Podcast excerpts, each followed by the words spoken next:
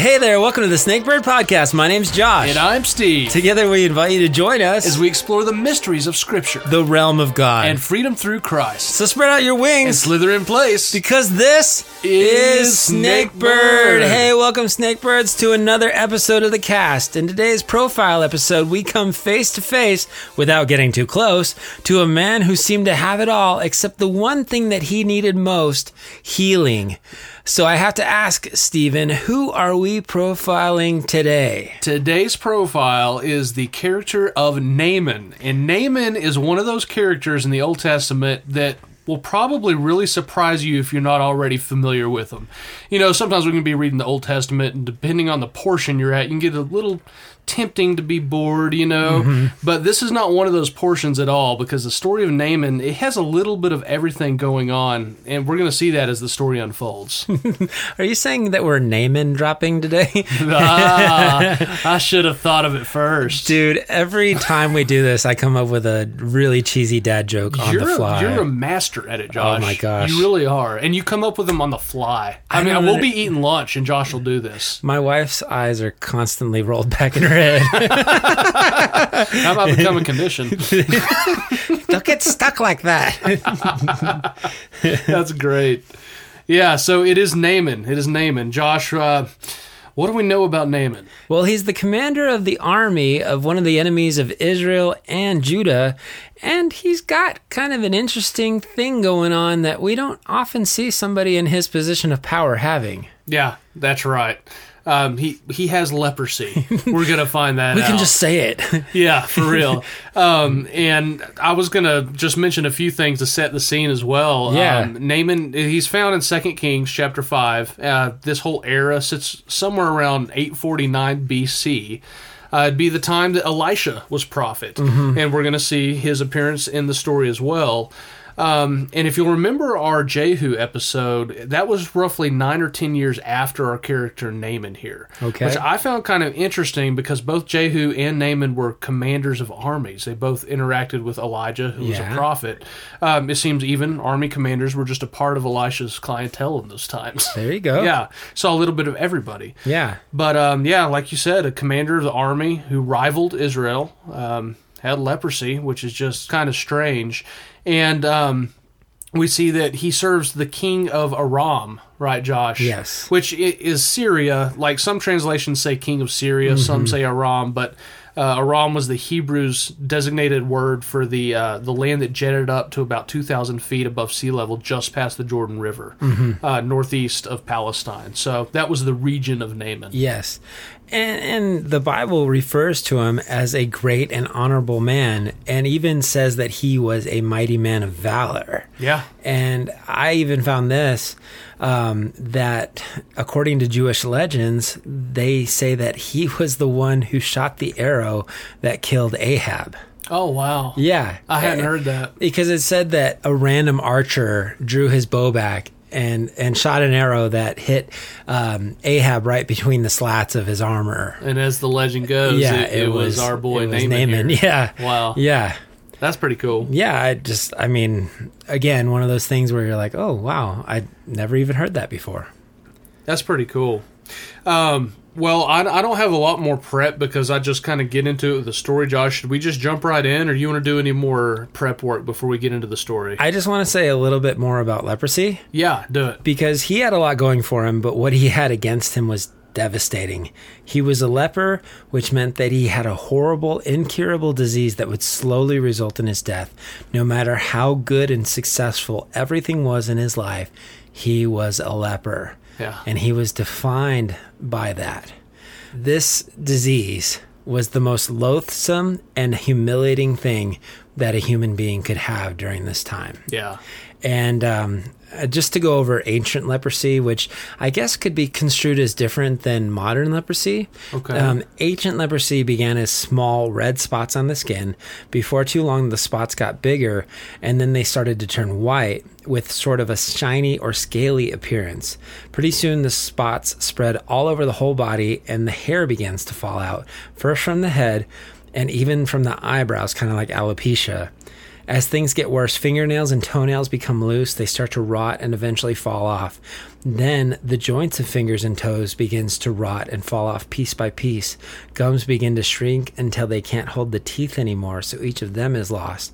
Leprosy keeps eating away at your face until literally the nose, the platelet, and even the eyes rot, and the victim wastes away until Good death. Night. Yeah. Sounds like The Walking Dead. It does. That's crazy. Did you ever see the movie uh, Kingdom of Heaven with, uh, yeah. Uh, yeah, our boy Legolas? yeah, yeah, yeah. Orlando Bloom. Uh, the king of Jerusalem at the time, uh, he had leprosy, and I remember he wore this mask until... I don't know if it was in the regular cut or the director's cut. He took it off and his like nose was missing and you're like, ah, you know, but he had leprosy. And, and that also reminds me of the father of Robert the Bruce in Braveheart. Oh yeah. Yeah. Dude. Very isolating thing. I'm having a movie weekend. yeah. Well, I know what I'm watching after this. Exactly. And, and we don't know how far his condition had progressed, but yeah. we do know that this was something that just, I mean, I think, every waking moment of his life, this was on his mind. Yeah. It, it would have had to have been. Yeah. Because that, that was one of those things that uh, it didn't matter if you were pagan or Jewish or whatever. If people saw you coming, because yeah, to my knowledge, this was a very contagious type of thing. Yes. So it, you have to be away from people. They don't want you near them, mm-hmm. which which is in itself kind of a pondering thing that he was a commander yeah. of an army. Yeah. He had some interactions with the king and all of that. So. Yeah, which there's things that go on later that imply how much people like him and how much they respect him. Yeah. And so, I mean, he must have had one of those magnetic personalities or some sort of thing going for him to be able to maintain this position because... Yeah. Well, he could have established... established all that before he got leprosy. You know, yeah, exactly. Yeah, because I couldn't think of like uh, Monty Python where it's like, it's just a flesh wound. You know? Yeah, right. I'll bite your kneecaps, you know, but it's like you kind of pull him aside and you're like, I... I I think we're going to have to ask you to sit this one out, you yeah. know, maybe retire. But yeah. maybe he did develop leprosy in the line of duty, and they were like, well... He was already a renowned, mm-hmm. you know, character yeah. in the... Oh, that sounds so much like a movie where, you know, he gets up close to somebody, and the guy rips off his mask, and he's like, he's like coughing on him. And, oh, yeah. and then he's like, you've killed me, but I've infected you, and you'll die a slower death than I will now. Oh, mercy. Yeah. It sounds like Walking Dead, too. There you go. Dude, it's I'm always these things are in my head. Yeah, it, it was a, a a terrible disease to have. Yes, and um, I say we just hop on into First Kings five. What do you say, Josh? Let's get a hopping. All right, uh, let's hop to verse one. Now Naaman, commander of the army of the king of Aram, was a great man in the view of his master, and eminent, because by him the Lord had given victory to Aram. The man was also a valiant warrior, but afflicted with leprosy. Now the Arameans, yeah, I said that right. The Arameans had gone out in bands and had taken captive a little girl from the land of Israel, and she waited on Naaman's wife. She said to her mistress, "If only my master were with the prophet who is in Samaria, then he would cure him of his leprosy." And Naaman went in and told his master, saying, "The girl who is from the land of Israel spoke such and such." The king of Aram said, "Go now, and I will send a letter to the king of Israel." So he departed and took with him ten talents of silver, six thousand shekels of gold, and ten changes of clothes. So we see several things going on here, don't we, Josh? Yes. Um, I feel like Naaman, he, he's, like we said, he's this uh, bigger-than-life type of action hero because we're, we are told he's a valiant warrior, mm-hmm. uh, commander of the army. Uh, king looked very favorable on this guy. And I actually... first pictured him in my mind, another movie, as Achilles, uh, who Brad Pitt played in that movie Troy. Yes. Just this total yeah. warrior, you know, yeah. that everyone just looked up to. Yeah. And uh, I, I was trying to wrap my head around just the whole thing with him having the leprosy, but I, we had already discussed that. Maybe it was before uh, he got it or whatever, but they really looked up to him. Mm-hmm. Yeah, and, and he's married, you know, yeah, and, and yeah. he's victorious in a bunch of different things. And, and then it says that he's even gone out and kind of come into Israel off the offskirts and just raided uh, towns and everything and taken captives. Yeah. Of, of Israel, who mm-hmm. the servant girl's in his house. Yes. And she's all like, you should go back to Israel, the place you just raided. Yeah, you know? Yeah. Which, she's one of the unsung heroes of the Bible, you know. Yeah, just, true. She yeah. doesn't get a lot of screen time. We don't really even know her name. We won't be doing a profile on her, no, probably. uh, that, unfortunately, she's got one verse. Yeah. But it's really interesting, just like even her faith of hearing about Elisha and being able to just refer to that, because when she says, if only my master would see the prophet who is in Samaria, he would cure him of his leprosy. And you would think, as maybe a captive of, you know, Israel, that she might be like, I hope he dies from his leprosy. Right. But all of a sudden she's like, I wish he could be cured. Yeah. And so it makes you wonder if she's treated well, and if it's one of those things where um, she's like, man, he's a good man. He's taking, at least he's taking care of me, even though I, I've been a captive from yeah. my home. And her presence of being one of God's people might have been like a, a small seed planted yes. into the character of God's people, yes. which later yeah. might come into play. Yeah, and for those potential or aspiring screenwriters out there, this is one of those characters that gets the ball rolling, because otherwise his story ends with him dying of leprosy. yeah. You know? yeah, that's true. Yeah, so... Um, he hears this from, from his wife, who tells him she heard the servant girl say it, and he, he goes to the king of Aram and tells him, hey, this girl, this slave girl that we captured from Israel, uh, said, our rivals across the river have a prophet who can heal me. Can mm. I can I go to this guy? And uh, the king says, sure. Yes. Yeah, and um, next thing you know, he uh, sends this letter, and it goes to the king of Israel. It says, with this letter I am sending my servant Naaman to you so that you may cure him of his leprosy. And as soon as the king of Israel read the letter, he tore his robes and said, am I God? Can I kill and bring back to life? Why does this fellow send someone to me to be cured of his leprosy? See how he's trying to pick a quarrel with me? Like, real confession here. When I first read this, the first image that came in my head was Admiral Ackbar. It's a trap. Oh, that's awesome. Yeah. That's almost like the king was like, oh, it's not right. Yeah. I don't know why, but I picture the king is Michael Scott. Oh, that's going great. Like, what? What is? What does he want me to do? Like, and, on one of his one of his tantrums. Yes, yeah, like no, no, you know. Yeah, that's hilarious. Because he does, to a degree, feel like this is a lose-lose situation. Yeah, because it's like, I can't heal him, and then when I say I can't heal him, then it gives him more of an opportunity to say, well, we're going to come and fight you or wipe you out. Yeah. And it naturally, it looks very suspicious, waltzing into the king, uh, you know, and their enemies. Yeah. And he, he takes it as, as kind of almost an insult with extreme caution, just because mm-hmm. of the whole way it's set up. Yes. And um, he's he's so distraught by the whole thing, he ends up tearing his clothes, which yes. in ancient times, this is more than a, throwing a royal fit, so mm-hmm. they say. Yeah. Um, it's, it's a real distraught state that he's in. Yes, yeah. And I'll mention here that um, it, it looks to be possibly Joram, who is king in this mm. scene. Uh, I know the chapter doesn't actually mention the king by name, but the timeline kind of looked like Joram. And if you'll remember from our Jehu episode, King Joram came from a home that did not serve God properly. Yes. Um, some of the commentators I saw suggested that maybe Joram was so disconnected from the prophet in his own land, Elisha, that he didn't even consider that he had the God of Israel working through that prophet, mm. um, who could have healed leprosy. I don't know that for sure, but But this um, era of kings, whether before or after Joram, all had bad track records when it came to following God with their whole heart. So it would make it would make some sense that maybe when they saw them coming to him from this, they instantly thought it was a trap or, or some kind of poking them to to um, act back at them, because he didn't even consider the fact that he had an acting prophet that yes. literally had the power of God. Yeah, because they were so disconnected. I came across that too. Did you? So yeah, that instigation type factor. Yeah. Of Joram, who didn't have a foundation of faith in any way, shape, or form. Yeah. And I mean, Elisha gets word that he tore his clothes, and that that's exactly who presents themselves to the to the king next, mm-hmm. isn't it, Josh? Yes. Yeah. And I I appreciate, again, that a lot of times Elisha is just sending messengers. He's not necessarily showing up in person. So he right. sends a messenger that says, "Why have you torn your robes? Have the man come to me, and he will know that there is a prophet in Israel."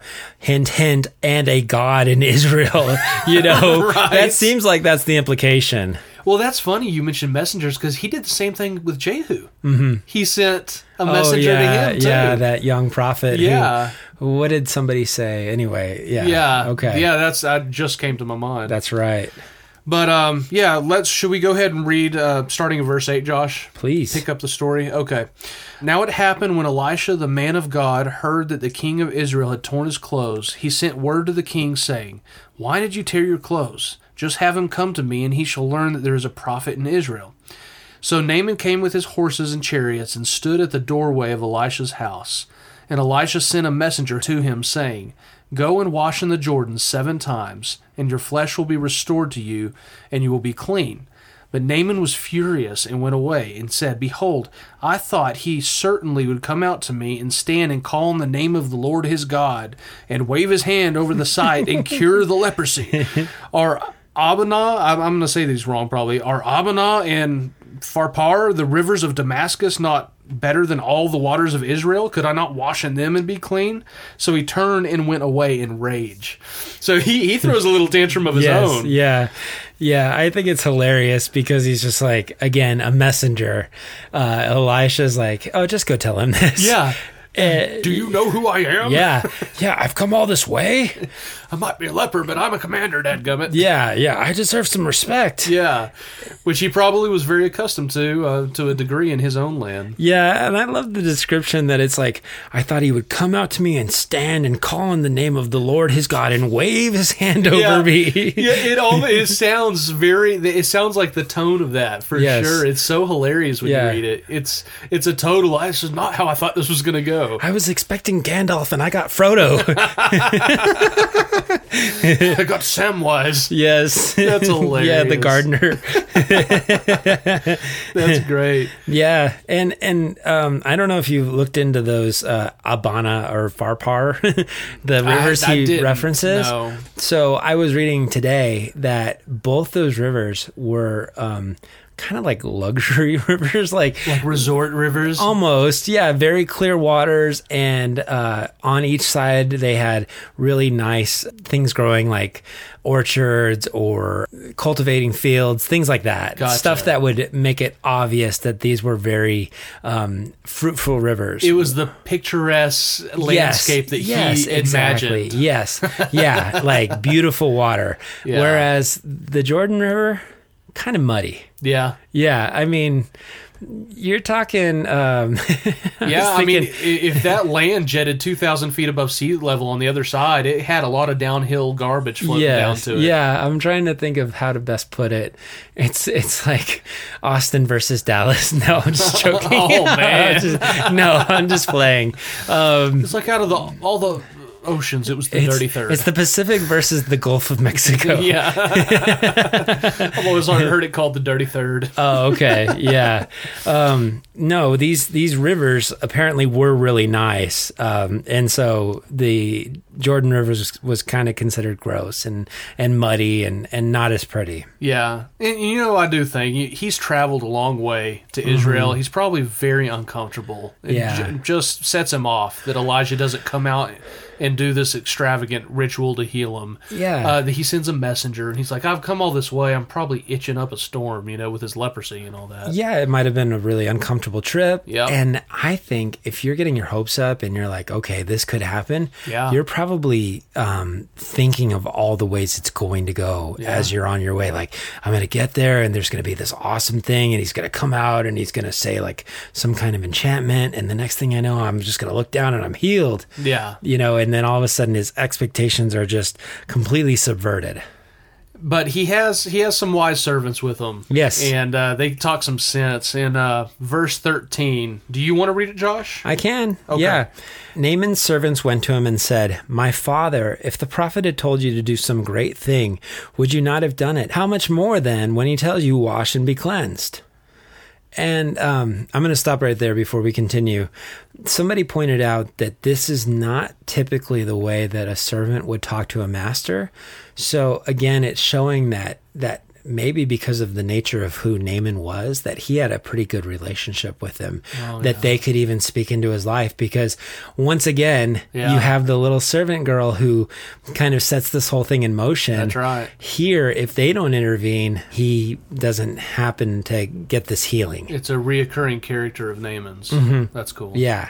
Yeah, I thought that was really neat that um, my father, uh, the word that they use in the, the Hebrew version is just something that's not typically uh, associated with the way that a servant would talk to a master. Yeah, that makes sense. Yeah. So, um, yeah, in verse fourteen, we see that he goes down and he dips himself. Well, I'll just go ahead and read it. "So he went down and dipped himself in the Jordan seven times in accordance with the word of the man of God, and his flesh was restored like the flesh of a little child, and he was clean." So what do you know? He's wow. healed now. Yeah. He just did it. Yeah. Yeah. And from what I read, it was a twenty-five mile trip from where Elisha's house was what to get trek. to the Jordan. Yeah. That's crazy. So he had to go twenty-five more miles to get to the Jordan. And then it says that he comes back. So he had to come twenty-five yeah. miles back. But can you imagine what that return journey was like? Oh, yeah. And, um, I just the it, the the fact that it says like the flesh of a young child, you know, man flesh, you know, yeah. back to the Lord of the Rings. But no, I think it's really interesting because I just we've been around some babies lately, yeah. and people pick up babies and they're just like, oh, their skin, I just want it and smell the baby, smell you know, the feet. Yeah. Women do that. I've seen it many a time. But I was thinking of like sometimes you know our adult skin it it, it starts to get pretty scaly. I just yeah. I think it's really neat. Neat that the Bible talks about like how his restoration was to the point where, I mean, purity. Yes, exactly. Yeah, yeah, and and who knows how far his condition had progressed? Maybe there was even like some, I don't know, some pieces restored or something. Yeah, no kidding. I, I don't know. Yeah, it doesn't yeah. say that. It says he's fully restored, mm-hmm. like you said, like yeah. a baby. Yeah, that's awesome. So yeah. But it, we and we see that he starts to develop a um, a, a heart of gratefulness mm-hmm. on this return back because he comes all the way back. Um, I think it's best said right there in Scripture, starting in verse fifteen. "Then he returned to the man of God with all his company and came and stood before him. And he said, 'Behold now, I know that there is no God in all the earth except in Israel. So please accept a gift from your servant now.' But he said, 'As surely as the Lord lives, before whom I stand, I will accept nothing.' And he urged him to accept it, but he refused. Then Naaman said, 'If not, please let your servant be given two mule loads of earth, for your servant will no longer offer a burnt offering, nor a sacrifice to other gods, but to the Lord.'" So this is one of the coolest parts of the story to me. And the first reason is because Naaman becomes a believer. Mm-hmm. Um, I, I believe that. I know we're going to get into a little bit of commentators that, that think a few different ways about how much of that might be true or not. But I believe that he becomes a believer here. I think it's pretty clearly stated. But he, he makes this public confession and instantly has this urge to give back to God mm. through offering gifts to Elijah. And of, and of course, Elisha refuses it all, giving the glory to God alone. And um, Naaman's next response is, "Well, Elisha, you might not take these physical gifts that I brought, but that's not going to stop me from giving my worship." Mm. And Naaman requests enough dirt for the two mules to carry all the way back to Syria so that he can offer sacrifice on the soil that represented the true God. He was no longer offering sacrifices to the gods he had grown up with. And there's actually some pretty deep rabbit holes that this scene could take us down as far as the deeper reasons this dirt he requested was so important. Perhaps we could do a Weird in the Word on it sometime. It's yeah. pretty It's pretty cool in, in my uh, thinking. But um, any way you slice it, Naaman was making a statement of dedicated belief asking for this dirt. Mm-hmm. And I thought that was a really cool part of the story. Yeah, yeah. I I started to look at the dirt, and I I pondered it for quite a while. Yeah. Well, and, and I, I read, this is one of those things, because even the Unger's Bible Dictionary, it says this is a difficult thing to understand, okay. and they kind of dodge it. And a lot of there's a lot of mixed thoughts on what this actually means.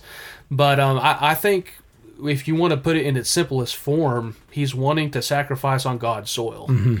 But or what did you find, Josh? That. Oh, okay. Yeah. yeah. But I also thought, like, how funny is it that just two or three verses earlier, he's like, look at the rivers in yeah. Damascus compared to this muddy Jordan River. And now he's like, can I have some dirt from this country? Yeah. From God's country, basically. Yeah. You know, and he's like, let me take it back on my mules, please. Because he recognized what it yeah. really represented. Yeah. And it just shows the total paradigm shift of his whole thinking of going, now I know that Elohim, you know, he's the Lord God, not Baal or um, yeah. the other, the pomegranate man who we're going to talk about. Not these other territories that that dirt represents something else. Yes, yeah. Which is part of the rabbit yeah. hole. Yeah, okay, all right. But yeah, it's it's a really cool scene, and just maybe keep your eyes open for a weird in the word on that in the future. Yeah. I hope we do. That's that's uh, one of them that gets my juices going. You kind of piqued my interest even more. it's it's fascinating. But let's get back to uh, to verses eighteen and nineteen, and we'll uh, we'll get back in the story. Regarding this matter, may the Lord forgive your servant.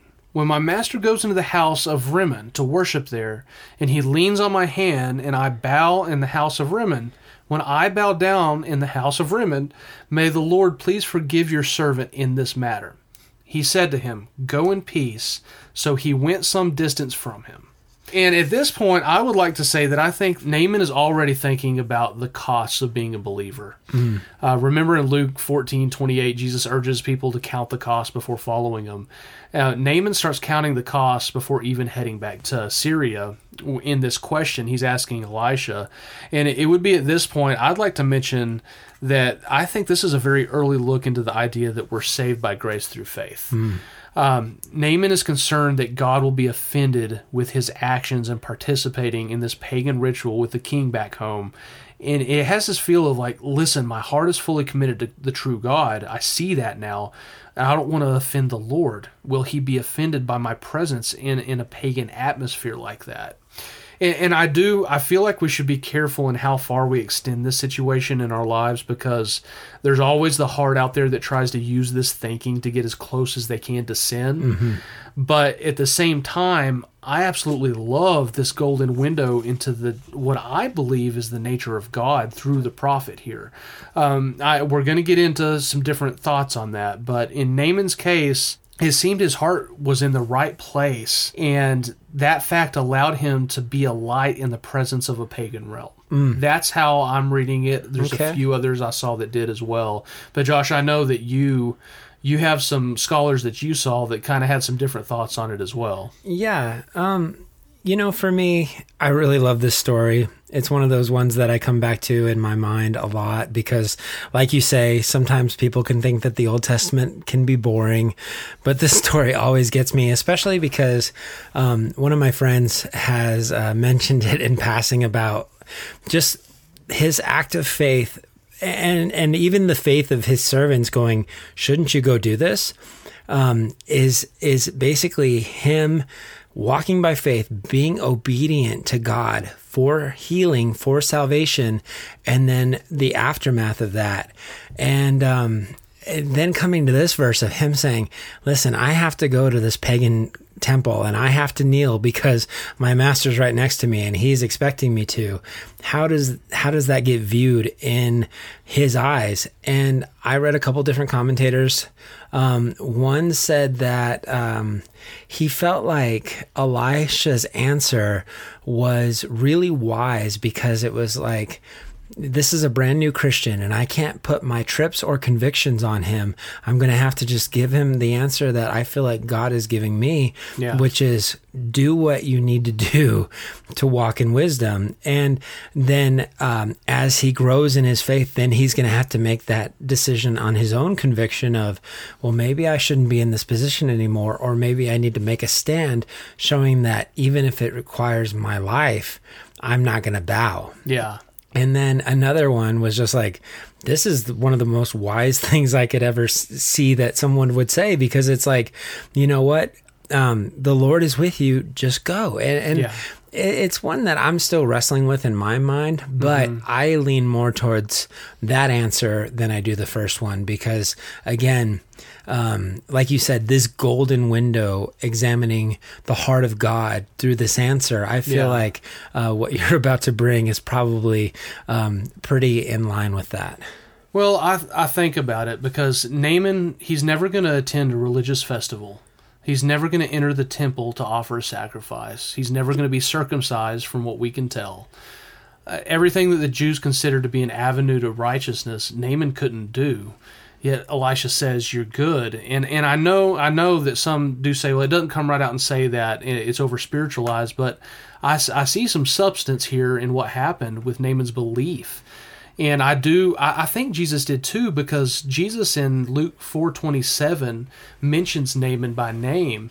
And the scene that's set there is when he is in his hometown and he didn't perform any miracles because of the lack of their faith. Mm-hmm. And let, let me just read um, Luke four twenty-seven. I'll actually go to twenty-five so you can get some context. But he said, "Truly I say to you, no prophet is welcome in his hometown. But I say to you in truth, there were many widows in Israel in the days of Elijah, when the sky was shut up for three years and six months, when a severe famine came over all the land, and yet Elijah was sent to none of them, but only to Zarephath in the land of Sidon, to a woman who was a widow."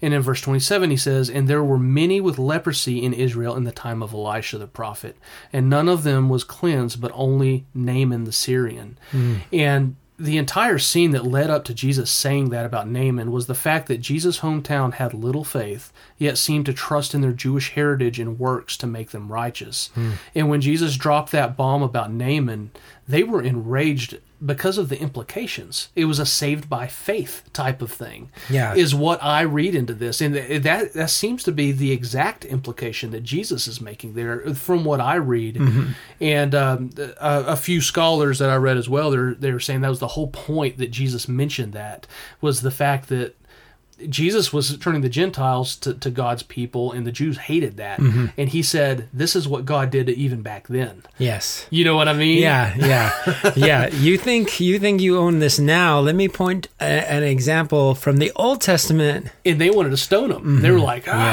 hate that, yeah, you know? Yeah. And, and I, I get...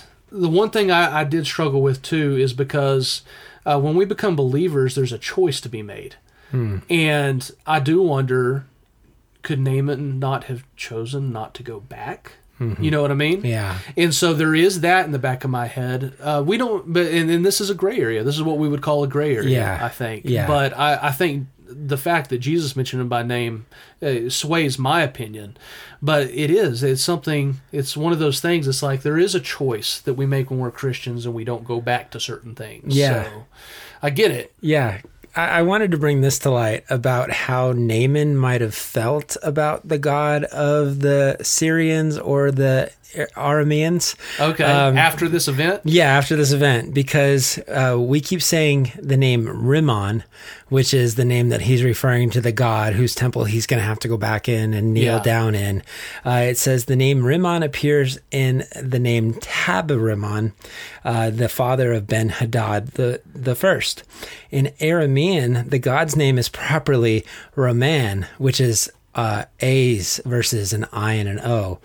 And and that name means the thunderer, the storm god noted in Assyrian inscriptions. The name Rimmon actually means pomegranate, which uh, may reflect a deliberate pun belittling the deity. Wow. So I don't know if it's an author that changed it or if it's actually Naaman who starts referring to him as Mister Pomegranate, but he's like, I'm not recognizing that fruit as a god in my life anymore. Wow, that yeah. is, that's hilarious. Yeah, so I don't know if he's like now acknowledging Elohim, as, you know, Yahweh as yeah. God, and then being like, that dude's a fruit, you know? He's a fruitcake. Yeah, yeah, he's Mister Pomegranate. Wow. He's a few seeds short of a pomegranate. that's, that's really interesting. Yeah, I thought that was fascinating because not only, I found that in like two study Bibles and three commentators that all made that note, and I just, I, again, one it's of those, worth bringing up. I mean, yeah. we, we know Naaman was was a feisty fellow at times, yeah. so it, it would make sense that he might could do such a thing. Yeah, that's that's one of those seeds that I've been chewing on all day. Oh, I see what you did there. Well done. Thank you. Yeah, and that's you know that that's a lot of the story of Naaman right there. We do have we do have the story going on um, here though, don't we, Josh? We have a few little aftermath things that happen. Yeah. Is it okay to just paraphrase it? I think so, because it doesn't pertain to the meat of, of who Naaman was. Yeah. So Elisha's servant named Gehazi kind of gets a little bit of dollar signs in his eyes. Mm-hmm. And he gets a little upset because he's like, we didn't get anything from that rich man who brought all this stuff. And he yeah. he... concocts this lie, and he runs after him, and he's like, "What? Wait, my master actually needed some things." Yeah, yeah, and keep in mind, this is after Elisha said, "Go in peace," so he's already gone in peace. Yeah, and this guy comes taggling behind. He's like, uh, "About those gifts yeah. he turned down," and he goes, "Two young men from the company of the prophets have just come to me from the hill country of Ephraim. Please give them a talent of silver and two sets of clothing." And and well, he's quick on his feet. Isn't oh he? man, he he he had time to c- come up with this or whatever. Yeah. So Naaman, he's all excited because he's like, I had all this stuff. I don't really want to take it back. You know, heavy, so yeah. Take it. yeah. And he's like, here, take, you know, take more than you're asking for. And, yeah. And uh, Gehazi took them, and, you know, he came back. And of course, Elisha, he's pretty in tune with the Holy Spirit. And he goes, what, what happened? And Gehazi goes like, I didn't, I didn't go anywhere. yeah. What, what do you mean? What are you talking about? I was right here the whole time. Yeah. You're getting mad in your old age, Elisha. Yeah. I was right over there. Yeah. Don't you see me? But I like what he says. I know I said I'll paraphrase, but I'm going to read this part. Was not my spirit with you when the man got down from his chariot to meet you? Is this the time to take money or accept clothes or olive groves or vineyards or flocks and herds or male and female servants? Naaman's leprosy will cling to you and your descendants forever. Then Gehazi went from Elijah's presence, and his skin was leprous, had become white as snow. Wow. Yeah. And, and I mean, if we were going to do a profile on Gehazi, we would dive more into this, but it's just interesting that Naaman now, in a spirit of generosity, is like, I take it. I don't, you know, yeah. I came to give it. Take it. Yeah, exactly. It character the, the character of Naaman it was was closed back yes, in verse nineteen. Yeah. yeah. But yeah, that's an and I at that last verse there, I, I wonder. He says that his descendants forever. Mm-hmm. I wonder if those are the very ones that were healed by Jesus when he came. Yeah. That line of people. Yeah. Oh. You know? Oh, that'd be interesting. You know, because I mean, usually when a curse is, is on a people, it, it's there. Yeah. Yeah. From and the Old Testament. This is funny because, like, it feels um, very, again, movie-ish, because Gehazi shows up later on in Scripture as, like, a, a advisor to, like, a pagan king, I think. Okay. I'm pretty sh- I, I didn't study on him, but I, I'm pretty sure that's what happens. That's interesting. Yeah. I'll have to look into that. that. He's, cool. Yeah, he's in at least the courtroom of some king, whether it be um, a Jewish king or a pagan king. I know. So he switched sides, it sounds like. It sounds like, yeah. He's, I'll have to look into that. He's still trying to remain relevant. He's like, I, I did hang with Elisha. I yeah. Know, I know some things. I could be considered a wise man. Yeah, exactly. Yeah. So, I don't know. Interesting. Yeah. Well, that's Naaman, guys. Um, it's it's a fascinating story. Hmm. It really is. Uh, and I, I learned a lot from it. And it, what what's your application, Josh? So much. Right? There's, there yeah. was a lot that went on. Yeah. Um, well, I think I set this up, but I never really paid it off. One of the things that my friend who's a pastor uh, really uses this example, especially with young people, is just the, the thought of what... Um, salvation by faith alone means, or salvation by grace through faith. And the servants really nail that home, because he, he uses Batman as an example, mm-hmm. because in the, the Batman Begins, Christian Bale, it's like, in order to receive this power, you have to get the blue flower from the backside of the mountain. Yeah. And he climbs, and, you know, of course he has to get that, and it, it ends up being the, whatever, the substance of the fear and the spice or whatever. But for them, that's what they were saying to Naaman was like, if he had said, go get the blue flower from the back of the mountain and you had to climb, wouldn't it be like the adventure that you were wanting to earn your earn your healing? Yeah. Versus just saying, by faith, go down to this Jordan River, dip seven times, and believe. Yeah. And um, it's just a perfect picture of salvation, of walking in obedience, not necessarily anything that, that we've done, but what Christ has already laid the pathway for us in order yeah. to receive it. And I think that that plays into that idea that he brought nothing to the table. He would never go to the temple to sacrifice. Yes. He would never do all that, yet God considered him clean. Exactly, yeah. So I love yeah. that. I love that. Yeah, and it's really wild to think of, but I, I also believe that leprosy is a pretty um, spot-on illustration for sin. Yeah. Because it's one of those things that it it works from the inside out. And a lot of times at first, when you first get leprosy, you can't actually see it. Yeah. And that's exactly what sin is. It's it's mostly inward. Mm-hmm. Rarely, and, and on some occasions, our sin's going to be pretty evident, but yeah. most of the time it's what's happening inside. And then it's also like um, one commentator said, uh, the word loathsome, because it's uh, it gives you a specific smell. Uh, yeah. It starts to make your voice raspy. You know, your hair starts to fall out. It's just very disease-like. Um, it also, uh, it separates you from people. Yeah. You know, we think social distancing was bad. Mm-hmm. This was one of those things where um, I know for at least in Jesus' time, they had leper colonies where if somebody started to come near them, they were supposed to cover their face and yell, unclean, unclean, to keep people from coming near them. So that way that Um, that infectious disease didn't didn't spread. Yeah. Another thing was it it had no cure. Mm-hmm. And, you know, that's what sin was. It had no cure because, um, oh my gosh, I think it's a Christian rapper who's like, I was born in sin and now here I am just breathing to death, you know? And, and I always was like, whoa, what a line. Yeah. But I mean, because the, that's what he was saying was without Jesus, we had no hope and we were stuck in our sin and dead in our trespasses. Yeah. And, um, that was the only way for his salvation was to find the God that could heal and restore and remove that sin. And, and that's what, that's why this Old Testament story is such a perfect picture of a New Testament principle of healing and salvation. Yeah. I've got to say that's the number one application yeah. and, and takeaway from the story. Um, but as you were talking, since that was mine as well, I'm going to highlight. I'm going to highlight one other spot that I, I thought was um, something to take away from too was the fact that when he did approach Elisha and he thought it was going to be this this grandeur and uh, this huge scene where he was going to get healed and it was going to look a certain way to him. I think a lot of times we as Christians, we can we can have pictures of what our life should look like and what we expect it to look like in the future. And you said it at the beginning of the episode that he just needed healing. Mm-hmm.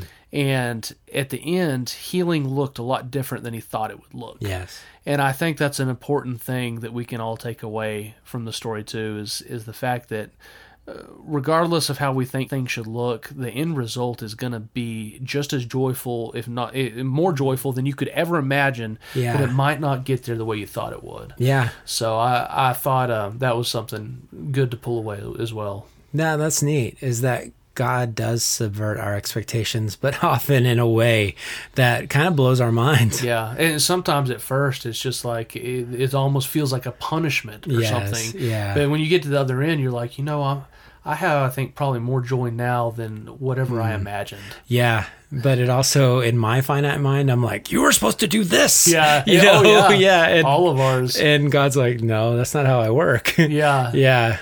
Yeah. No, that's a great thing to bring up.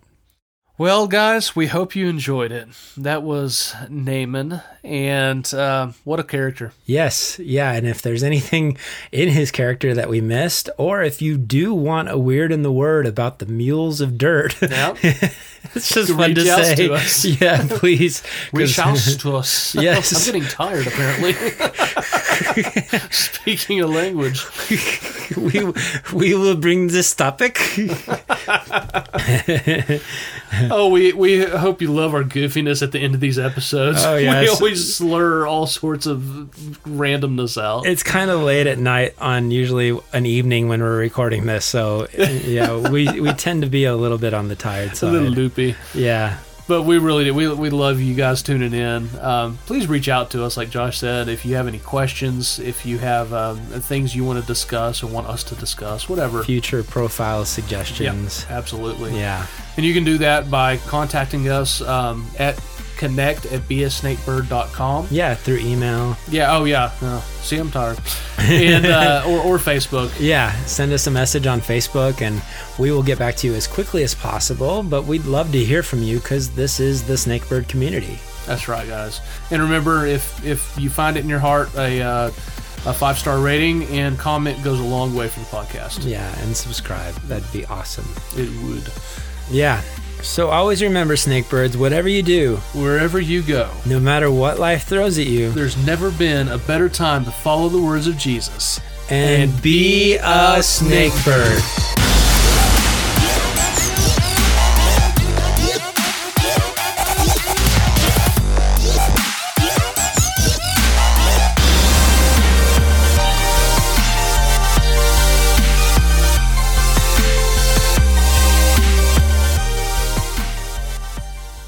Hey there, welcome to the Snakebird Podcast. My name's Josh. And I'm Steve. Together we invite you to join us as we explore the mysteries of God. The realm of... Oh, crap. Let's try that again. I was like, what?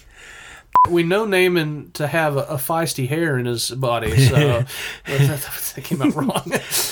Uh, never been a better time to follow the words of Jesus. And walk by faith through grace...